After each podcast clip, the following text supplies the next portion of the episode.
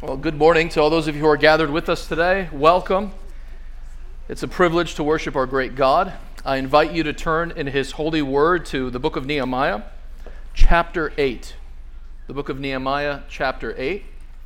Uh, we will lightly touch on chapter 7, but devote the bulk of our attention this morning to chapter 8, which centers on the people of God gathering around His word, fittingly, and responding to it. So, Nehemiah chapter 8, let's hear God's word together. And all the people gathered as one man into the square before the water gate. And they told Ezra the scribe to bring the book of the law of Moses that the Lord had commanded Israel. So Ezra the priest brought the law before the assembly, both men and women, and all who could understand what they heard, on the first day of the seventh month and he read from it facing the square before the water gate from early morning until midday, in the presence of the men and women and those who could understand. And the ears of all the people were attentive to the book of the law. And Ezra the scribe stood on a wooden platform that they had made for the purpose. And beside him uh, stood Mattithiah, Shema, Ananiah, Uriah, Hilkiah, Maaseiah, and on his right hand Pedaiah, Mishael, Malchijah, Hashum, Hashbaddanah, Zech- Zechariah, and Meshullam on his left hand. And Ezra opened the book in the sight of all the people, for he was above all the people. And as he opened it, all the people stood. And Ezra blessed the Lord, the great God, and all the people answered, Amen, Amen, lifting up their hands. And they bowed their heads and worshiped the Lord with their faces to the ground. Also Jeshua, Bani, Sherebiah, Jamin, Akkub, Shabbethai, Hodiah, Maaseiah, Kelita, Azariah, Jozabad, Hanan, Pelaiah, the Levites helped the people to understand the law while the people remained in their places. They read from the book, from the law of God clearly, and they gave the sense so that the people understood the reading. And Nehemiah, who was the governor, and Ezra the priest and scribe, and the Levites who taught the people, said to all the people, This day is holy to the Lord your God. Do not mourn or weep. For all the people wept as they heard the words of the law. Then he said to them, Go your way, eat the fat and drink sweet wine, and send portions to anyone who has nothing ready, for this day is holy to the Lord. And do not be grieved, for the joy of the Lord is your strength. So the Levites calmed all the people, saying, Be quiet, for this day is holy, do not be grieved. And all the people went their way to eat and drink, and to send portions, and to make great rejoicing, because they had understood the words that were declared to them. On the second day, the heads of the fathers' houses of all the people, with the priests and the Levites, came together to Ezra, uh, the scribe, in order to study the words of the law. And they found it written in the law that the Lord had commanded by Moses that the people of Israel should dwell in booths during the feast of the seventh month, and that they should proclaim it and publish it in all their towns and in Jerusalem. Go out to the hills and bring branches of olive, wild olive, myrtle, palm, and other leafy trees to make booths as it is written. So the people went out and brought them and made booths for themselves, each on his roof, and in their courts, and in the courts of the house of God, and in the square at the water gate, and in the square at the gate of Ephraim. And all the assembly of those who had returned from captivity made booths and lived in the booths. Uh, for from the days of Jeshua, the son of Nun, to the day the people of Israel had, uh, to that day, the people of Israel had not done so. And there was very great rejoicing. And day by day, from the first day to the last, he read from the book of the law of God. They kept the feast seven days, and on the eighth day there was a solemn assembly according to the rule. May God bless the reading of His word. Uh, let's pray together. Our Father in heaven, we thank you that you are not a silent God. We thank you that you are the God who speaks. In love, you make yourself and your purposes known to us. Father, thank you that you've not allowed us to stumble through this life confused and uncertain of your character and your purpose. Thank you for speaking to us. And Father, even as we acknowledge the great privilege that we have in having your word, we also confess our unrighteousness in neglecting it. Father, so often we are half hearted, when it comes to listening to your word. There are so many other things that are of greater interest to us. Father, we confess our ingratitude. We confess our unbelief. And we ask for grace to delight in your word. We pray that it would be the joy of our hearts and that we would drink deeply from its truth daily that we might encounter you. Heavenly Father, we ask that you would be pleased to use the message this morning, the truth of your word, to cause, to cause us to be a people committed to you and therefore utterly committed to your word. Bless this time, we ask. Amen. Uh, several years ago, I went out to a cafe with an acquaintance. Uh, this individual was on the periphery of church life, Christianity. Uh, he'd occasionally attend uh, church services at a big church in, in the valley or, and go to community group meetings. Uh, but one of the things that troubled him about Christians is their unyielding emphasis on the Bible. Their constant attendance of Bible studies, they're constantly listening to sermons. Uh, how many times do you need to read a book, he asked, before you know what it says? Read it, close it, and go out and do some real good in the world. Action. Practical action in the world is what is needed. Certainly, I wouldn't disagree with that, that action is needed. Uh, but his objection failed to recognize uh, that the Word of God is utterly central to the identity and existence of the church. A church that decides that it's going to de emphasize Scripture or neglect it altogether and devote its time and attention strictly to doing good is no longer the church. It's not just that it's a different kind of church, a church that emphasizes good, you know, doing good in the world. To the extent that it rejects Scripture, it ceases to be the church the community of God, the people of God, the church, are defined by a commitment to hearing, understanding, and obeying Scripture. Without that commitment, you just have a group of people. You don't have the people of God. It's a bit like, you know, having a four-sided triangle. A four-sided triangle is not another kind of triangle. It is by definition not a triangle because a triangle has three sides. And by definition, the church is the people committed to hearing, believing, and submitting to Scripture. It defines who we are, it, it, it builds us up. It is the Word of God that brings the church into existence. We wouldn't have spiritual life if it wasn't for the message of the gospel, the good news concerning the Son of God, Jesus Christ. It's that message that creates the church, it's that message that sustains the church in doing the will of God. It's that message that enables the church to be a distinct and holy people that reflect the character of God. The Word of God is utterly central to its existence. And we see that taught very clearly here in this passage, especially Nehemiah 8. We've noted how Nehemiah has come to Jerusalem to rebuild the wall of Jerusalem, and he has succeeded at long last. But the rebuilding effort doesn't stop with the wall. It continues with the people of God. Having built the wall, the people now need to be rebuilt, and at the heart of that rebuilding work is the proclamation of the word. This morning, as we look at this passage, uh, chapter 8 especially, I want us to note four things. First, they listened to God's word attentively. They listened attentively. Second, they listened together. Third, they listened to understand. And finally, the result of their listening was joy. Now, before we look at the people's response to the law, let's take a moment to remember the context. As I've noted, Nehemiah came to the city of Jerusalem to lead the Israelites in a construction project uh, to rebuild the wall of Jerusalem. And we saw last week how he succeeded, despite the opposition of his enemies, in doing just this.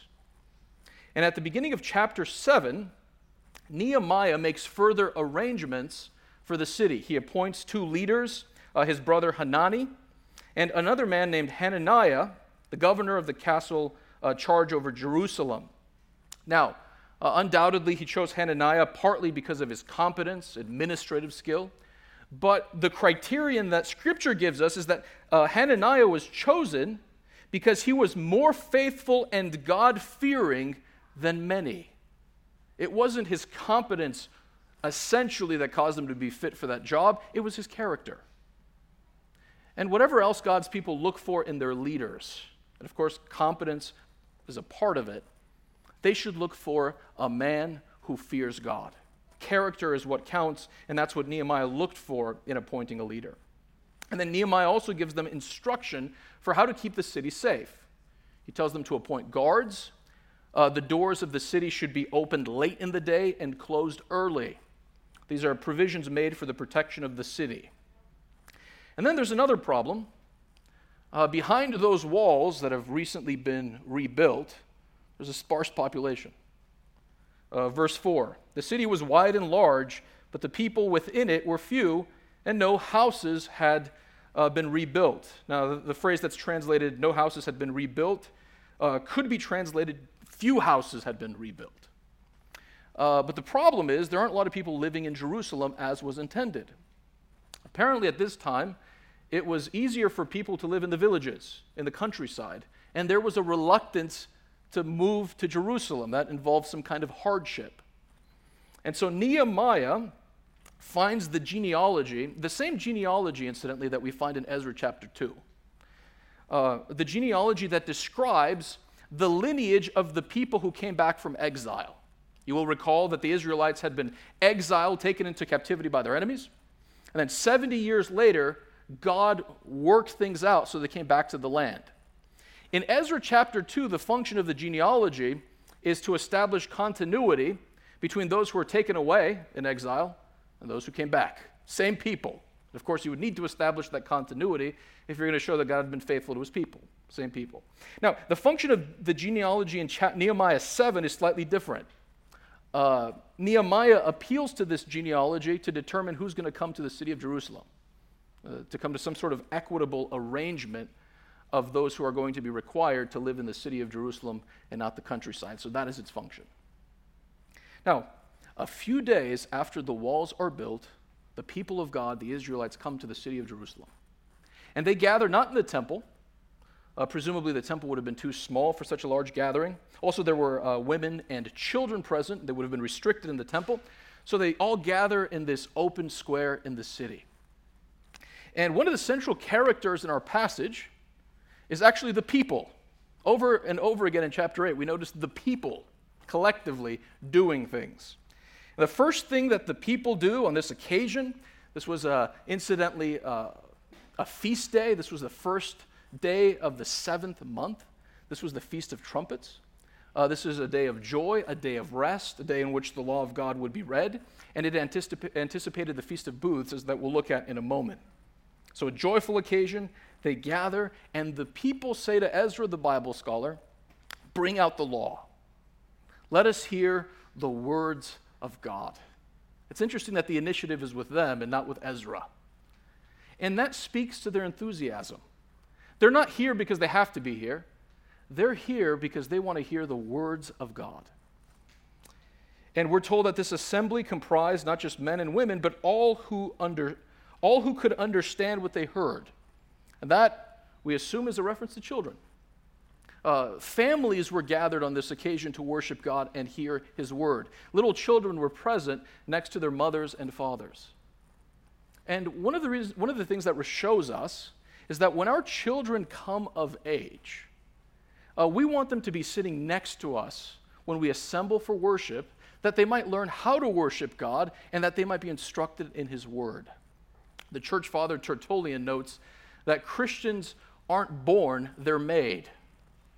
They have to be trained in the ways of God, they have to be instructed. And one of the best ways to help children understand how to worship God and receive His word is when they come of age, wherever, whenever that happens to be, have them sit next to you. Have them take in the word with you. Have them see how God's people worship Him. And that's one of the essential ways in which they are formed and taught to worship God. So there are families here uh, prepared to hear the law of God. And there is like a marathon reading. Uh, verse 3, we're told that they started uh, early morning until midday. It could have been as much as six hours, maybe a few hours less than that. Uh, God's people were gathered together and they just listened. And note that they listened attentively, verse 3. They were attentive to the book of the law. Their attention didn't wander. Now, as distracted modern people, I think that's somewhat astonishing. That they were able to sit there for hours and hear God's word read and uh, taught, and they were enraptured.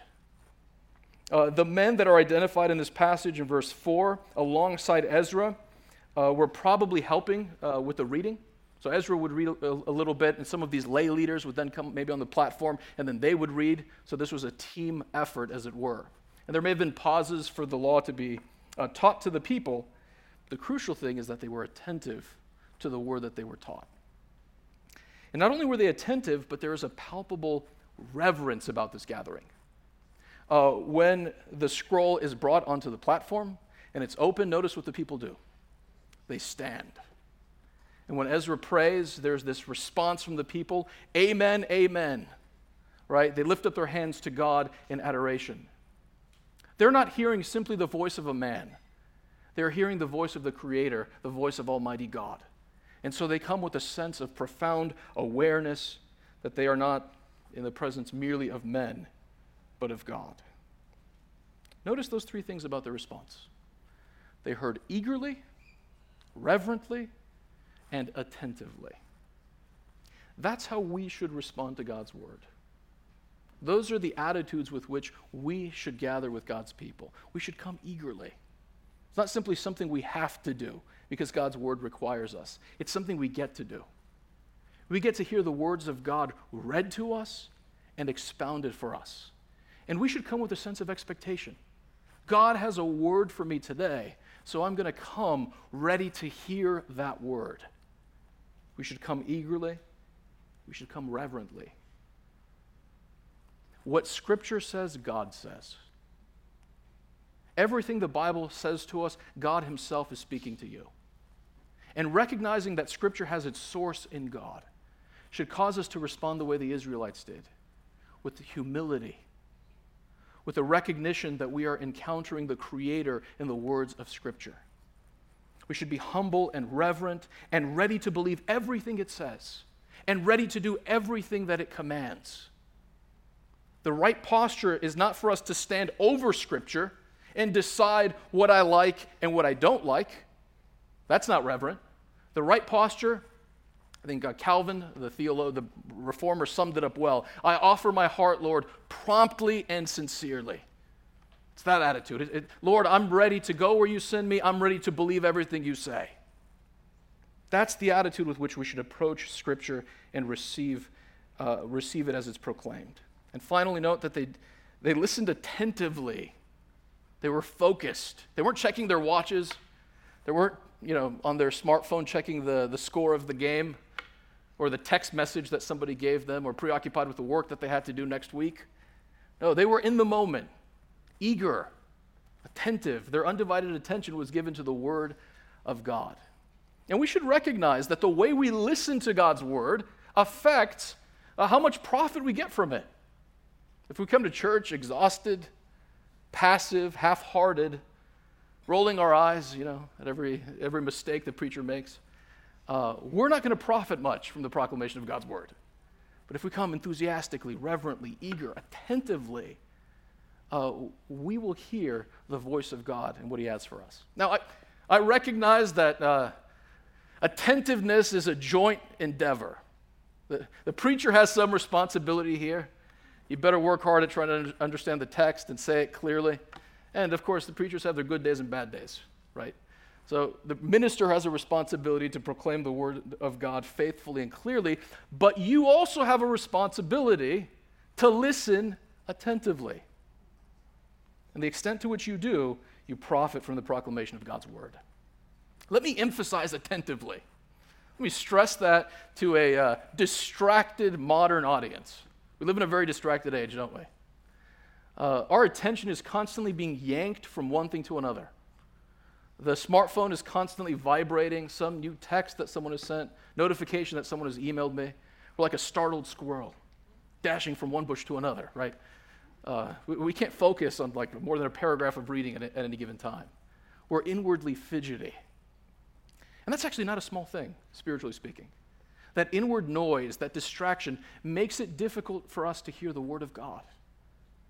To, to hear God's Word, we have to be capable of deep concentration, patient, slow, disciplined reflection. Like a buffalo, not a squirrel, right? Steady, plodding in the same direction. If we're going to profit from Scripture, that's the, that kind of deep concentration is not just a luxury, it's a necessity. Uh, one thing I recommend is that each day you carve out a little bit of time where you put away the smartphone and the computer, and it's just you and God and His Word in silence. And devote the focused attention to God's Word that it deserves. And when you come on Sunday morning, I know there's a million things going on in your lives. Seek to be attentive. And in this connection, let me, let me say this is something that, that burdens me. I think uh, far too many parents uh, make the mistake of diminishing their child's capacity to be attentive through overexposure to screens from an early age. Uh, children at a young age are growing up, you know, playing video games, watching movies incessantly. And that kind of overexposure to screens diminishes that child's capacity to sit with the Bible open in their lap and listen to God. Uh, Anthony Esolen is a Catholic cultural critic, wrote this great book called uh, 10 Ways to Destroy Your Child's Imagination. He says, if, if you're interested in destroying your child's imagination, here's a bit of advice uh, expose them incessantly to screens.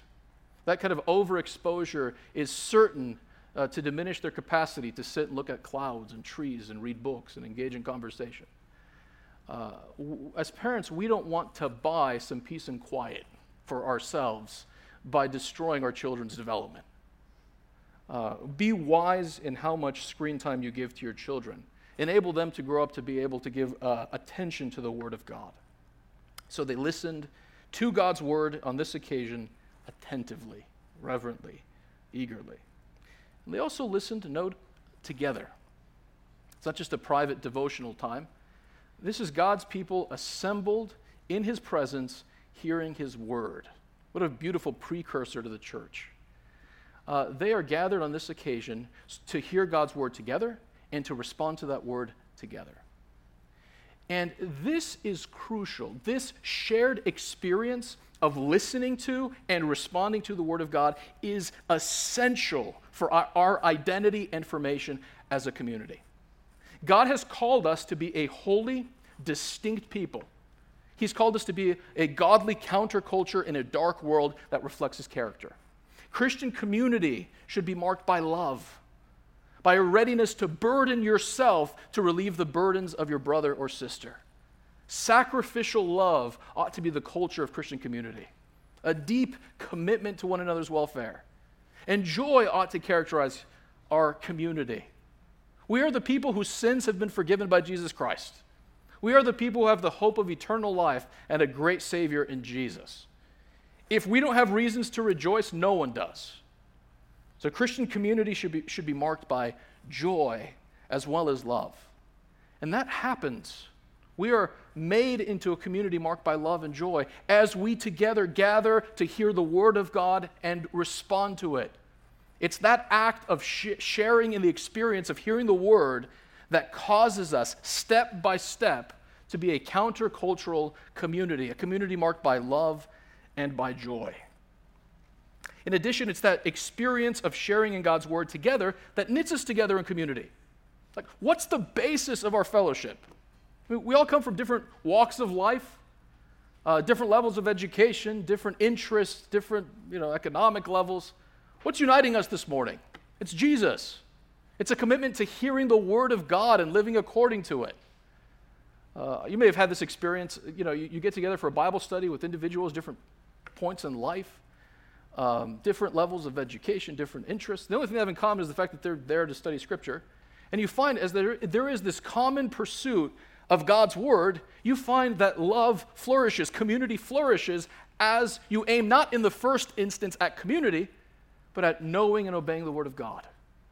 The extent to which we pursue God and Scripture is the extent to which we will find ourselves bound to one another in love. What that means practically is that the local church should exhibit a culture of Bible speaking. We're speaking God's words to one another. It should be normal like when two, two members of CBC get together, it should be normal for those two members to talk about Jesus. Here's what Jesus is teaching about himself. And we ought to build one another up in that continuous conversation about the Word of God and about Christ. Talking about Jesus should be as easy as talking about like your favorite sports team. It's not, you, you don't have to like strategize to do that, right? There's no wringing of hands to talk about the Suns. You just do it because it's on your heart and you're passionate about it. Talking about Scripture should be like that. It should be the joy of your heart and it comes pouring out of you. Here's how the Apostle Paul puts it in uh, Colossians 3:16. Let the word of Christ dwell in you richly. That's to dwell in you first, teaching and admonishing one another in all wisdom. My prayer and desire for CBC is we'd, we'd be that kind of church, where there's a culture of speaking God's life-giving word to one another. And one thing that all of us should aim at is getting better at doing that. We're not all teachers. We don't have all this, we don't have the same gifting necessarily. But all of us should have a basic competence in sharing scripture with other believers for their good. So, they heard attentively, they heard together, and finally, they heard or they listened to understand what was being said.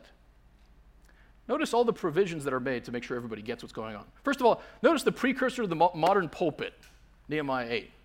Some kind of platform, we don't know exactly what it looked like, tower of some sort. Okay? Scrolls put on the pulpit so that people can hear the word and, and give it a place of prominence and honor. Uh, and then we, are told that these Levites, apparently, they, they went around in between the readings explaining the Bible to people. Here's what it means, here's how it applies to your life. Notice the steps that were taken to ensure what? To ensure that they knew what it said, that they got their head around a body of information or a body of knowledge. Every effort was made to make sure they understood the Bible and what it said. Now, of course, we don't want to stop there. We don't want to just know the Bible for its own sake. We want to know the Bible for the sake of transformation, for the sake of being more like Jesus, and we want to know it for the sake of experiencing God, right? Having communion with God. But the higher doesn't stand without the lower, right? Communion with God, personal renewal and transformation is grounded in an ever increasing knowledge of the contents of Scripture. That may sound kind of unexciting, but it's the biblical perspective. As we, as we grow in our knowledge of God's truth and His will for us, so also we become more like Christ, assuming we pursue knowledge for the right reason. And, and our communion with the Lord grows. Pursue a knowledge of God's word that you might have a deeper fellowship with Him and reflect the character of Christ more. And certainly, this shapes the priorities, or should shape the priority of every local church. Uh, Whatever else a local church aims at, it certainly should be the steady progress of its members in the scriptures. There should be a basic biblical competence that is ever increasing. So, this is a community committed to hearing, believing, and responding to the Word of God. Now, notice the result of that. So, they gather, they're together, uh, they hear the Word, and they respond. N- notice what the result of all of this is. It is ultimately joy, but not initially. Uh, initially, we are told that the reading and proclamation of the Word of God results in mourning and weeping. And sometimes Scripture does this.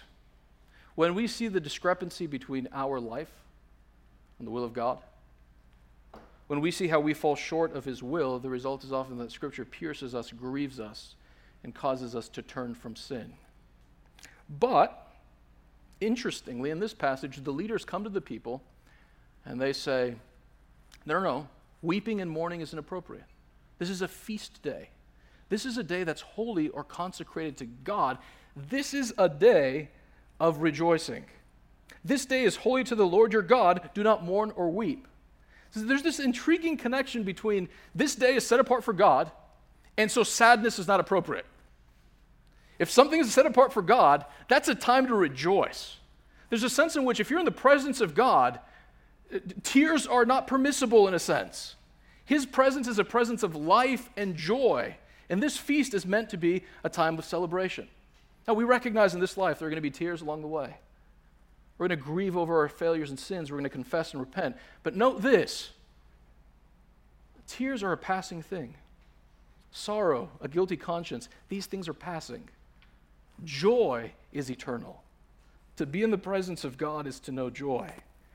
So on this day of the consecrated feast, weeping is inappropriate. It's a time of rejoicing. The leaders tell them to go eat rich food, eat the fat, Drink sweet wine and give portions to others. Go and celebrate. Do not be grieved, for the joy of the Lord is your strength. It's a fascinating verse. The idea seems to be that those who rejoice in God are invigorated by that joy, rejuvenated by it. Now, this is tremendously relevant to an audience full of weary people. Uh, p- perhaps one of the reasons that one of the reasons we're often so ground down and weary. Maybe it's overwork. Address that if you can. But another, we notice that sadness, grimness, takes a toll on our energy. It saps us of our strength. At the same time, those who rejoice in God, who delight themselves in the Lord, are invigorated. They have strength. Could it be that one reason we're not more, there's not more vitality is because we're not sufficiently joyful? The joy of the Lord is our strength. Notice why they rejoice, verse 12. So they go on their way. This is not a time for uh, weeping and crying. This is a time for joy. Notice why, verse 12. Because they had understood the words that were declared to them. Why were they rejoicing? Because they had encountered God as he had revealed himself in Scripture. That's what made this occasion. It wasn't the rich food, it wasn't the wine, it was the fact that they enjoyed the wine of God's presence. They were intoxicated by his truth. That's what brought them joy on this occasion. And Scripture teaches us to see a tight connection between joy and God's Word. Look at Psalm 19, for example. Psalm 19, verse 8. The precepts of the Lord are right, rejoicing the heart. Those who devote themselves to the law of the Lord, who meditate upon it, are also people whose heart overflows with gladness. It's a kind of intuitive thing, right? We don't tend to think of joy and Scripture as being connected in, in this way. But according to Scripture, they are. And the reason they are is because in Scripture, we get not just information, but in Scripture, we encounter God Himself. When, with the eyes of faith, we see the glory of God in the pages of Scripture, our hearts soar with happiness and gladness. To pursue a knowledge of God in Scripture and to pursue joy are opposite sides of the same coin. Do you believe that? All of us want to be joyful. All of, all of us want deep spiritual satisfaction. The trouble with many of us is we're pursuing those things in the wrong places. We're pursuing it in romantic relationships, the pleasures of the body, good food and drink, we're pursuing it in productive, satisfying work. We're, per- we're pursuing joy in money. And all of those things will ultimately fail to satisfy us and provide what we're looking for. Joy comes from being in the presence of God, and His presence is mediated to us through His Word. Understanding that Word causes our hearts to sink. Obeying that Word causes our hearts to sink. That's the final thing we notice. Hearing and understanding makes them jo- rejoice. Obeying makes them rejoice. On the second day, the leaders gather together, the heads of the father's households, and they continue to study the law. And they see that there's another festival, the Feast of Booths, that's, that's required by the law. Uh, so they decide that they're going to observe it. Uh, the, this feast was a harvest celebration, the, the, time of giving thanks to God for, uh, it would have taken place October, November, late October, November. Uh, this is when the olives and the grapes would have come in. This is when the, the thanks would have been offered for God's good gifts and wine. Uh, but more significantly, this was also a time when Israel remembered the Lord's provision to his people in the wilderness. After God saved Israel from Egypt, he took them to the promised land through the wilderness, and they lived in tents or you know, these makeshift uh, dwellings. And this was a time to remember God's faithfulness to the Israelites in the past. And this celebration would have lasted a week. And basically, you lived out of doors for a week. Uh, you had a, these little makeshift houses with a thatched roof. It must have been a lot of fun for the kids. Every night you're under the stars. This was a time of tremendous celebration, joy, and delight. And we're told that that's precisely what they experience. As they obey the law, there was very great rejoicing. Notice the effect of submitting themselves to the Word of God in every detail joy.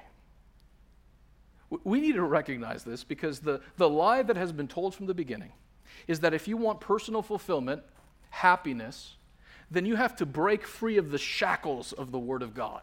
Genesis 3, the serpent's lie. Human fulfillment and joy comes from rebelling against the law of the Lord. And our first parents, Adam and Eve, believed and fell.